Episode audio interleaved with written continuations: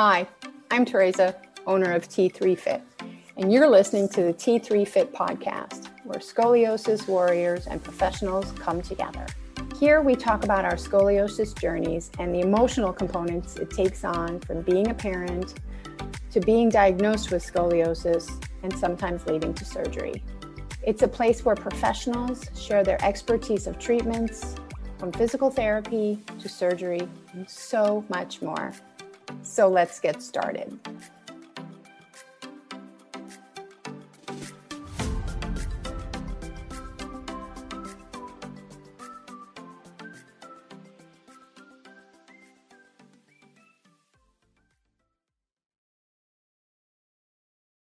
Hey, everybody, welcome to the T3 Fit Scoliosis podcast. On today, we have two guests, and I will say that it's a very unique situation that really needs to be heard and spoken about. And it's the perfect opportunity because it is June and it is the Scoliosis Awareness Month.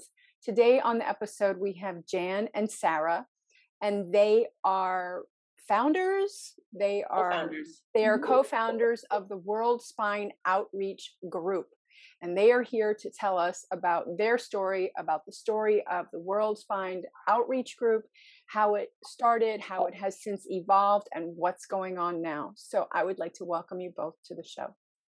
Thank, Thank you, you so much for having us. Absolutely. So, can you share with us how this? We talked a little bit about this before the show. Uh, that you've been doing this as a labor of love for 13 years. Can you tell us how that started at that time? Sure. Um, so I am a physician assistant and I was in orthopedic spine surgery.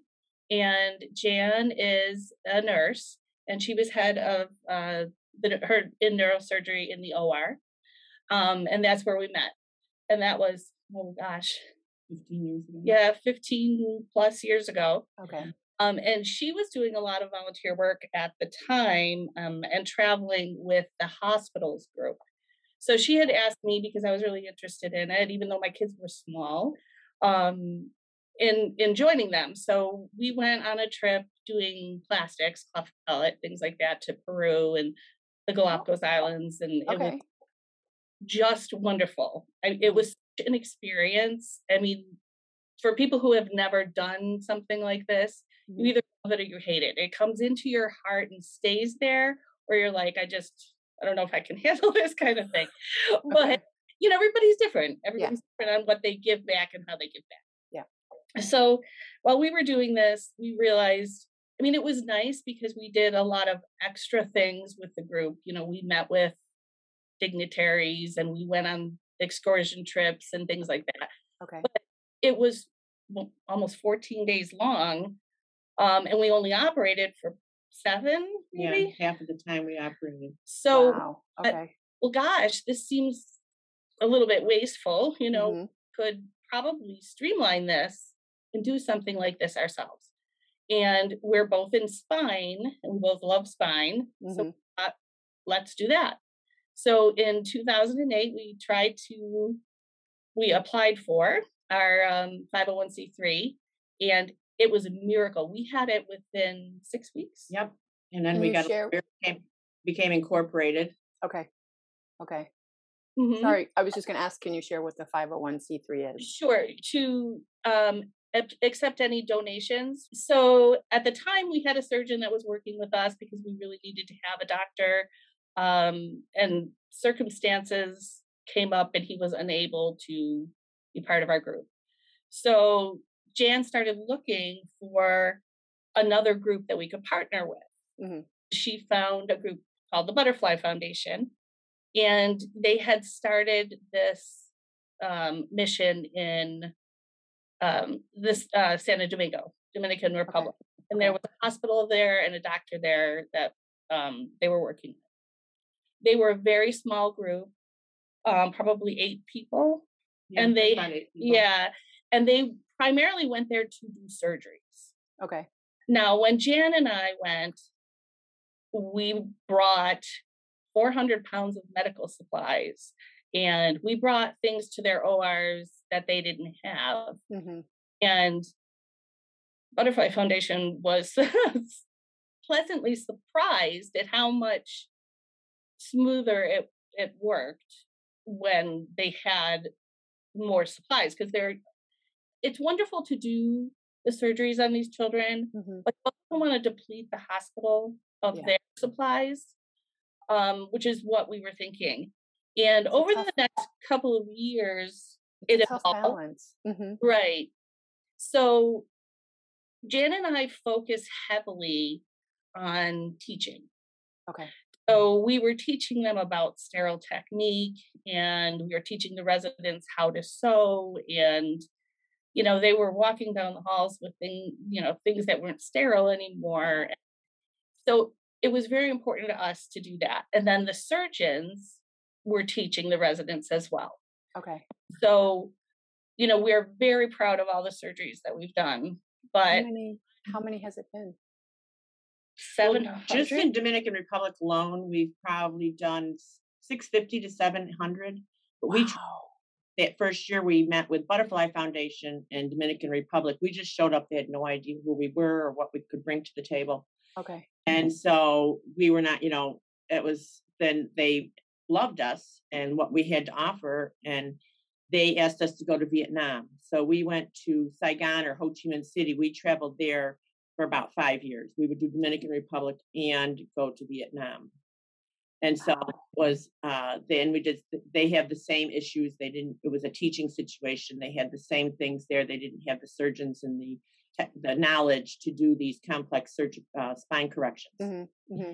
and so and then we had also uh, one of the surgeons that uh, we were was with the group he wanted to go to china because china had they had heard about all of us and wanted us to come and teach them. So we took one trip to china we went to guangzhou china so it just keeps it keeps spiraling and rolling and just moving yeah. and like yes. it's exploding almost in a way and sarah had gone to poland one year yeah we had another nonprofit that approached us because they didn't have their 501c3 yet okay we sponsored them so that's another thing we like to do is help other 501c3 organizations mm-hmm.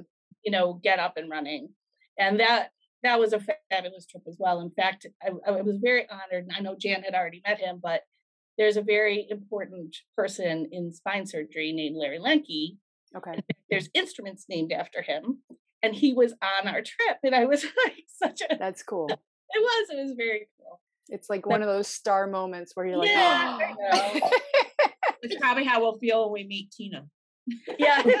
you haven't met her? No, no. Just by Zoom. She's awesome. So so it's so it's evolving. It's going to Poland. It's going to China, and and and this is all through just kind of word of mouth with different organizations? Yeah we're actually very blessed because our volunteers are wonderful. So we up until this past year have gotten very little funding. Like we work on a very tight budget.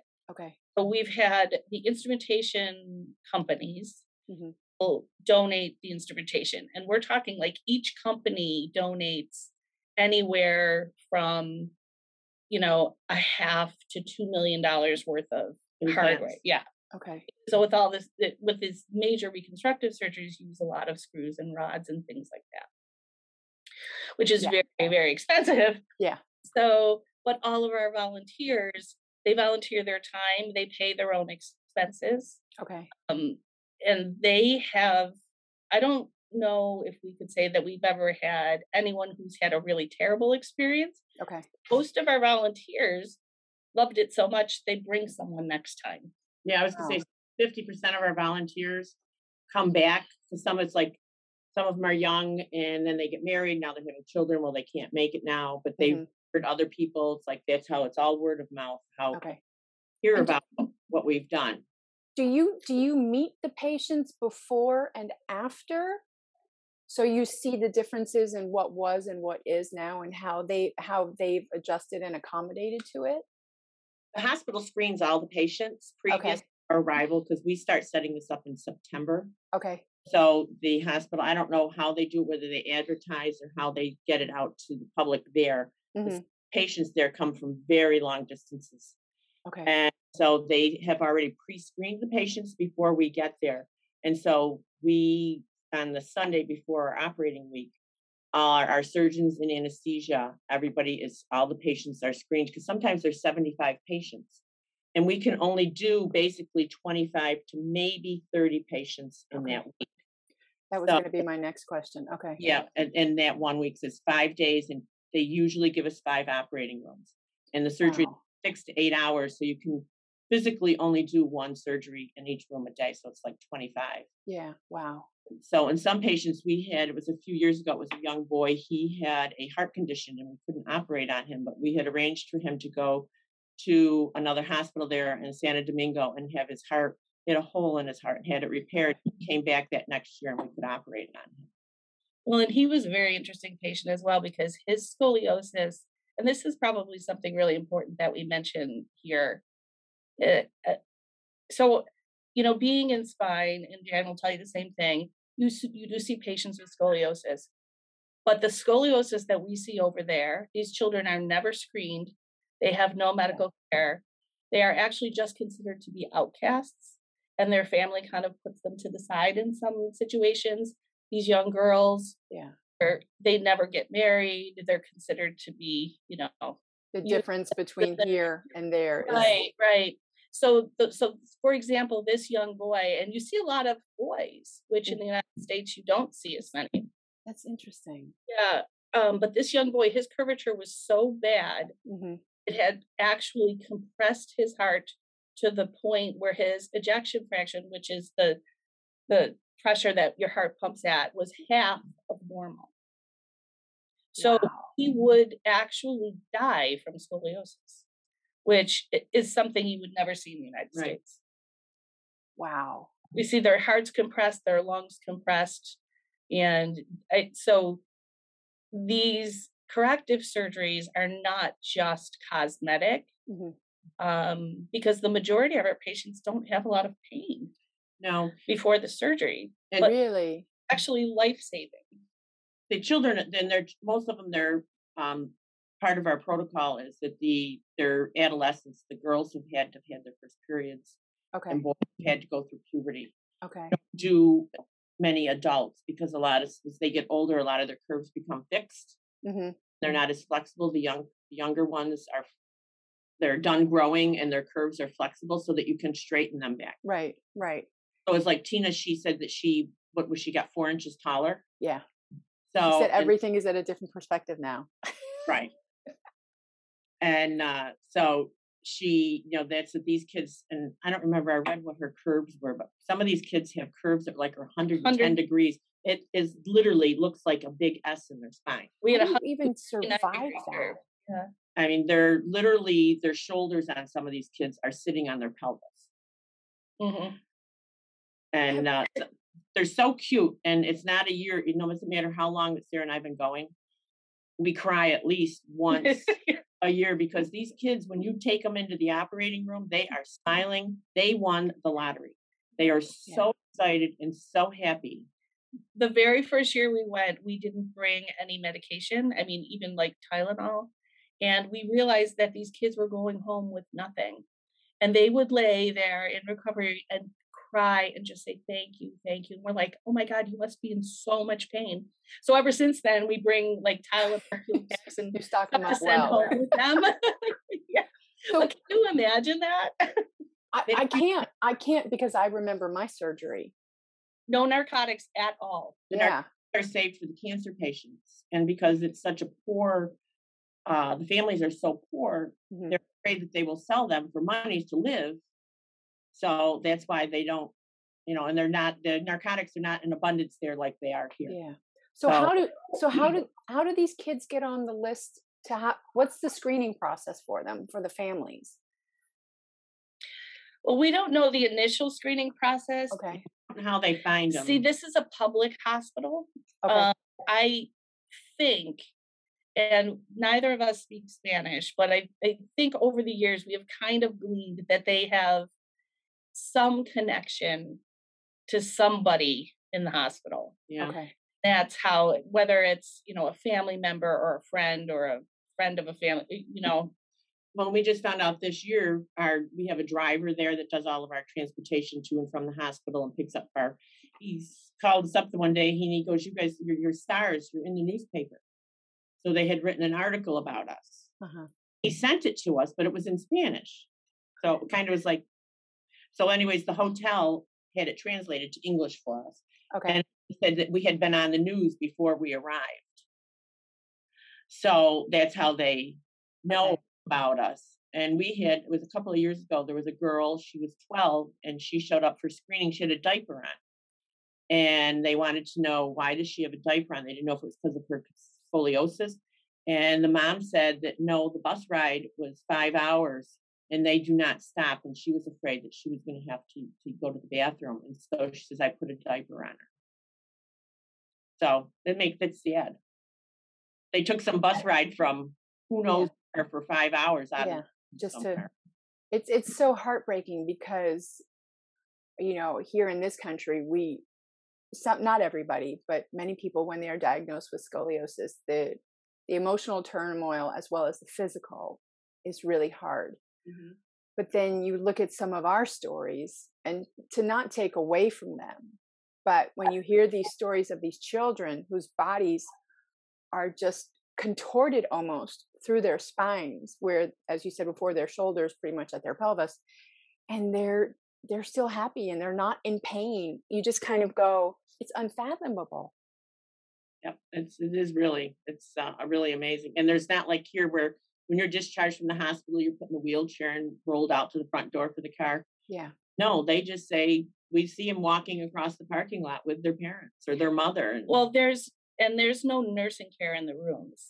The families care for them. There's only one nurse in ICU, which is what two beds. Yeah. And even on where they put them out in the regular part of the hospital, there's no nurses that come and take them. The family has to bring food, and there's no care for these. And how long are these patients generally in the hospital for Two days, maybe three. wow Mhm. it's so different Money that we wanted to raise more money that we've been trying since we had a little bit more this year, but as to be able to give some money to the families so that they can offset that they're there and they have to do food. Everything that we do, the surgery and all of that is of no charge to them. But while they're staying there, they have to have food and they both have to eat. And, and so we would like to, you know, we're trying to maybe raise money to help some of the families there that while they're, you know, even to give them $50 a family or $100 Yeah. help offset their, to help them out. yeah a fifty dollars Very taxing for them. Right. yeah Although we, a few years ago, they actually brought back as many patients as they could find yeah. and had a reception for us. And there were probably 35 or 40 At least kids that there. they could find i was And gonna Yeah. It was so emotional. wonderful though, because once they leave, we rarely see them again.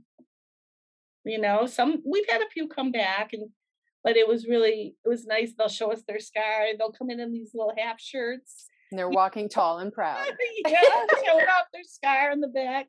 I was going to ask how do do they all come together at some point to kind of reunite? I mean, because they don't see each other when they're going into the hospital, do they? Um, no, they will. The people on the same day will. Right. Okay. and then they and then it's screening the very first day on sunday um for the screening they'll all be together Okay. but as far as you know how much they interact i'm really not sure I think they come from so far away, some of them, that it's very difficult for them to keep in contact. And and with you guys traveling, are you able to? I mean, I know I'm sure internet and Wi-Fi there is very different than it is here, but are you able to correspond with those patients at all, or the teams of that hospital? On a we do it with the teams of the hospital Okay. just to you know we try and get some follow-up um with them we do every year we'll track the patients that we do we do pictures Okay. of their spines pictures of their surgery all the details of their surgery Mhm. um, like we do in the United States, and then as much follow up as we can get Okay. afterwards. Uh, it's pretty limited. I I think if I actually spoke the language, it would be easier because then you can become friends. Like they know us when we come. Mhm. They know who we are. We know Mhm. them. We hug. We say hola and we try the best we can to communicate. Yeah. But in terms of getting a real lot of information and getting close to them, it's difficult. It's it's limited. It's limited. And and share with us again. You guys, you ladies have been doing this since 2008. Our first trip was 2009. Yes, right. We 'cause, started yeah. 2008, 2009 was our It was like trip. October of 2008. And how many patients have you transformed or helped to transform? Do you know? Pretty close to 600. Yeah, it's got to be about 600. When we first started, we only had one operating room, and we would work like a 16 hour day and do two surgeries. We have one or two operating rooms. We do two surgeries in each room. And it was like, so you wouldn't get done till 11, 12 o'clock. Then you get back up at five o'clock in the morning. And so Oh as we goodness. volunteers, it was like, we got to change this because it was just like, we're, we were, by Mhm. Wednesday, you were completely exhausted. Okay. So that's by increasing our staff, we could do more kids because we weren't doing that many. Right. When we started, the original group was probably, as we said, Butterfly was eight, and then Jan and Right. myself. Okay. And this year was our largest, and we had 44 volunteers. We had surgeons come from all over the world. We have a group of surgeons from Korea who fly there every year. It's 30 hours for them to be there. And they've been coming for the last six years. They just love it so much Yeah. and yeah so it's it's wonderful we've had people from panama and We have some people that come from Colorado. the whole country yeah They're from New York. We have people from you know Yale, Montefiore. Um, they come from we have them from Florida, Atlanta, and Allentown, Pennsylvania this year. So we have people and nurses. I mean, it's a complete staff. We don't take have people that come just because they just want to experience it. You have to be able to have some kind of a purpose or reason, something Which don't- makes sense. Right. We don't have, if you don't have any medical experience, then you go into an operating room and you're seeing blood. We don't have the staff or that, you know, now you're passing out. you Yeah. get- You know, something's going to happen to you. We don't, uh, don't really have that capacity. Okay. If you want to come, it's like you have to be able to, um, To serve.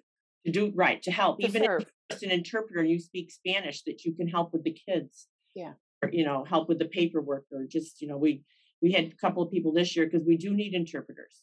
Okay. they speak you know fluent spanish and they're they're running all over the place to help us Yeah.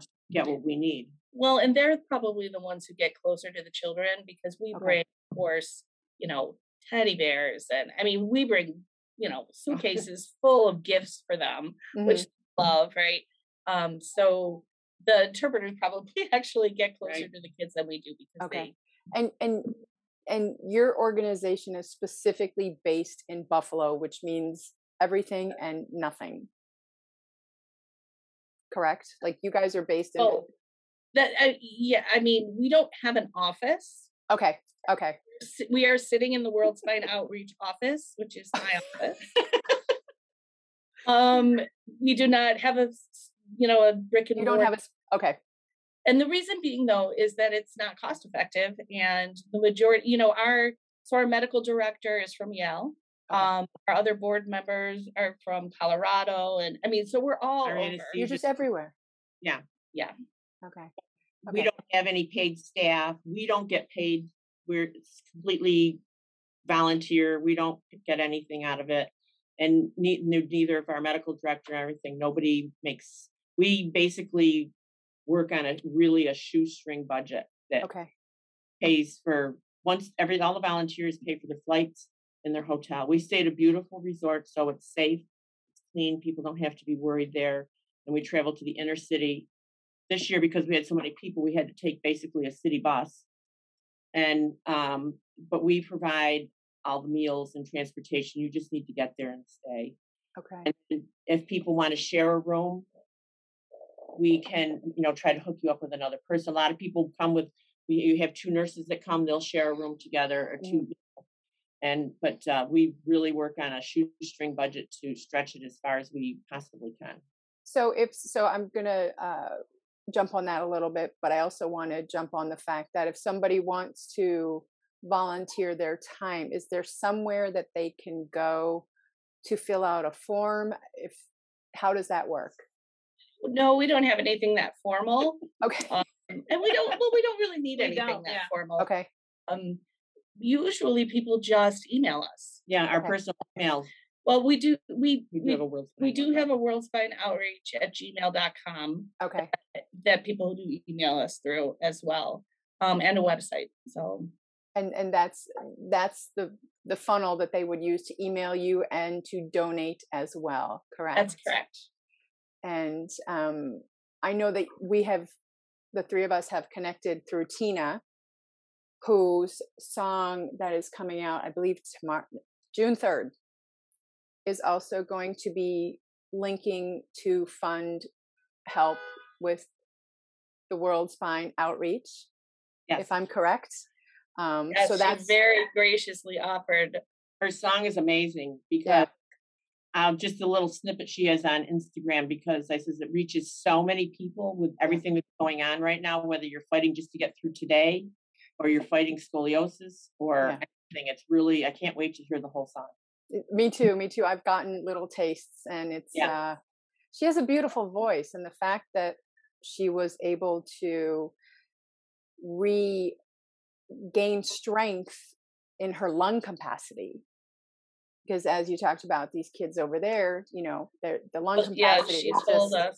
Mhm. it's um it's really it's exciting it's exciting and it's exciting that you guys are have created this foundation and hopefully this will give it more recognition to get more help not just financial but people who want to volunteer and give their time as long as they meet the criteria of having some a purpose to serve with going over wherever it is Right. um, is there anything else that you would like to say that we haven't hit on for the show that people should know about? Um, you see us look at each other. I do. I have one thing that I was gonna is that it's. I always find it interesting when we get new people, or even some of the people that have been there before, is to when they get out of your element. Here, people take a lot of things for granted, what how things go in the medical field, or just here in life, and then Yeah. when you go there, and just have these new people to see them, see how other hospitals and how it works in a third world country, how other people live and, And what, how- right. what they live on. And then they come home and it's like my life is going to be is changed. Just being the going and seeing it it's like i will not take that for granted anymore. Yeah, they they it's, And- it's eye opening. yes. It's um it, you could go to dominican republic on a vacation you will never see the things that we see and the people and see how it really it is and it's it's it's crazy and uh, we love changing those the volunteers lives not just the kids that we operate on but the people that go with us how Yeah. it changed their lives It sounds like it's just a gift for everybody all around. For what everybody experiences, the joy of these children who are having these massive reconstructive surgeries, and the people who are volunteering their time and living on something that can be so little but so fulfilling. And that's that's because Yeah. of you guys. I, I feel really blessed for a lot of reasons and this foundation is like i said a labor of love now that we've talked about it more you can see um it has changed us it has changed our families and we completely we're so we're so blessed that that we met tina and we met you because this will help us help people with scoliosis and that's that's all we've we tried want. to do yeah it's um when you do something you love you just keep doing it So it is a labor of love. if anybody would like to contribute or having a purpose and volunteering with Sarah and Jan with the World Spine Outreach, please feel free to message them. You can find them on Instagram under World Spine Outreach, and they also have a website. Is that correct? WorldSpineOutreach.com That's correct. and an email also worldspineoutreach at gmail. hmm Okay, And that's so, on our website as well. okay, So, and so is our phone numbers. They anyone, please feel free. okay. Thank you. Thank you for sharing this. And I hope that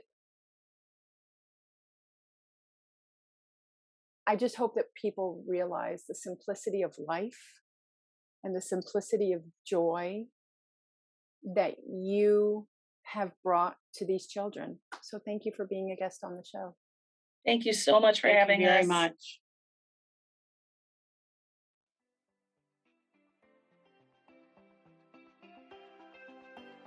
If you like this episode, chances are there's someone else out there who needs to hear it too. So it would be a huge favor to me if you'd go ahead and give us a five star review. It helps me get the message out to more people. And if you need help moving in pain, then download my five free tips, and I'll catch you on the next episode.